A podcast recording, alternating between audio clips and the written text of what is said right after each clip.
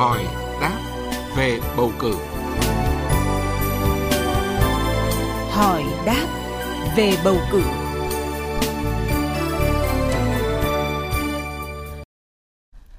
Thưa quý vị và các bạn, trong chuyên mục hỏi đáp về bầu cử ngày hôm qua, luật sư Đặng Văn Cường, trưởng văn phòng luật sư chính pháp đoàn luật sư Hà Nội đã thông tin tới quý vị và các bạn về vị trí vai trò cũng như là những quyền cơ bản của đại biểu Quốc hội.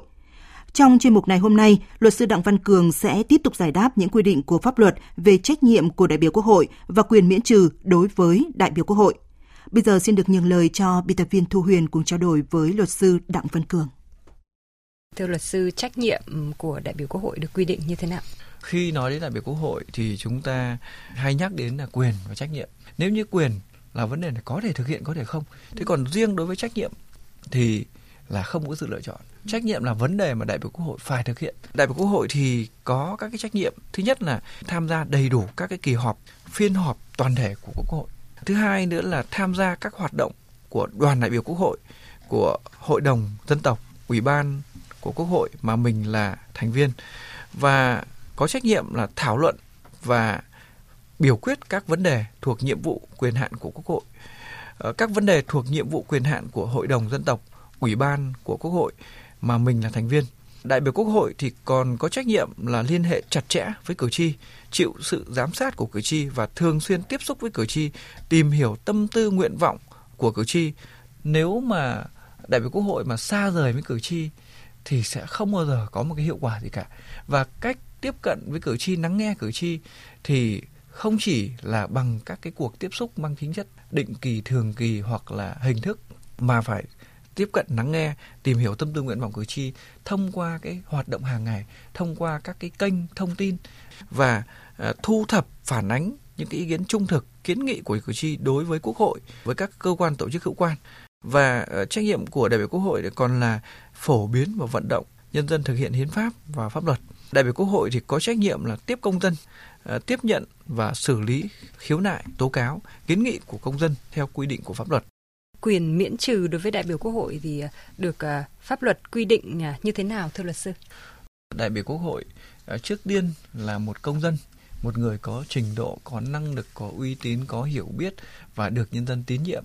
Bởi vậy là à, khi trở thành đại biểu quốc hội thì ngoài cái việc là thực hiện nghĩa vụ của một công dân, thực hiện trách nhiệm của một cán bộ, một công chức, một công dân đối với cộng đồng thì đại biểu quốc hội còn thực hiện cái chức năng nhiệm vụ của cơ quan dân cử bởi vậy là pháp luật thì quy định là đại biểu quốc hội là có những cái quyền miễn trừ nhất định quyền miễn trừ này thì đó là một cái quy định đặc biệt để đại biểu quốc hội được thực hiện hết cái khả năng cái chức trách nhiệm vụ của mình ừ. và vì nhân dân phục vụ nhân dân thì đó là là cái nguyên nhân lý do dẫn đến cái cái việc là thực hiện quyền miễn trừ. Ừ. Thế thì ở Việt Nam ấy thì đại biểu quốc hội có quyền miễn trừ khi mà làm nhiệm vụ. Ừ. Đấy, khi mà thực hiện nhiệm vụ của đại biểu thì sẽ được miễn trừ.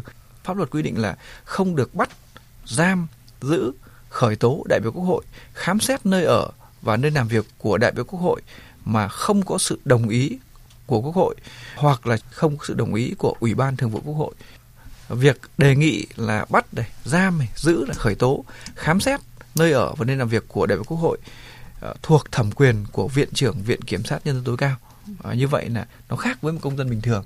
À, nếu mà là một công dân bình thường mà vi phạm pháp luật thì cái việc bắt khám xét sẽ được thực hiện theo cái quy định của bộ luật tố tụng hình sự. Và theo đó thì từ viện kiểm sát nhân dân cấp quận huyện à, và cơ quan điều tra cấp quận huyện thì có quyền thực hiện các cái lệnh đó rồi. Ừ. Trường hợp đại biểu quốc hội mà bị tạm giữ vì phạm tội quá tang thì cơ quan à, tạm giữ phải lập tức là báo cáo à, để quốc hội hoặc ủy ban thường vụ quốc hội xem xét quyết định và đại biểu quốc hội không thể bị cơ quan tổ chức đơn vị đại biểu uh, công tác bãi nhiệm cách chức buộc thôi việc sa thải nếu như không được uh, ủy ban thường vụ quốc hội đồng ý. Như vậy là có thể thấy rằng là các cái quy định của pháp luật hiện nay thì nó có những cái quy định mang tính chất miễn trừ đặc biệt mà khi xử lý vi phạm pháp luật của đại biểu quốc hội thì phải được quốc hội hoặc là ủy ban thường vụ quốc hội đồng ý cho phép. Tuy nhiên cũng phải hiểu rằng là không phải là miễn trừ tuyệt đối có nghĩa là không phải là đại biểu quốc hội thì được quyền vi phạm pháp luật. Pháp luật chỉ quy định rằng là khi mà đại biểu quốc hội thực hiện các hành vi vi phạm pháp luật thì phải có sự xem xét, đánh giá quyết định của quốc hội, của ủy ban thường vụ quốc hội, của viện trưởng viện kiểm sát tối cao. Đấy, còn nếu mà đại biểu quốc hội mà vi phạm pháp luật đến mức phải xử lý hình sự thì vẫn phải xử lý hình sự. Tuy nhiên là sẽ theo trình tự thủ tục và có những cái quyền miễn trừ nhất định. Xin trân trọng cảm ơn luật sư đã tham gia chương trình ạ.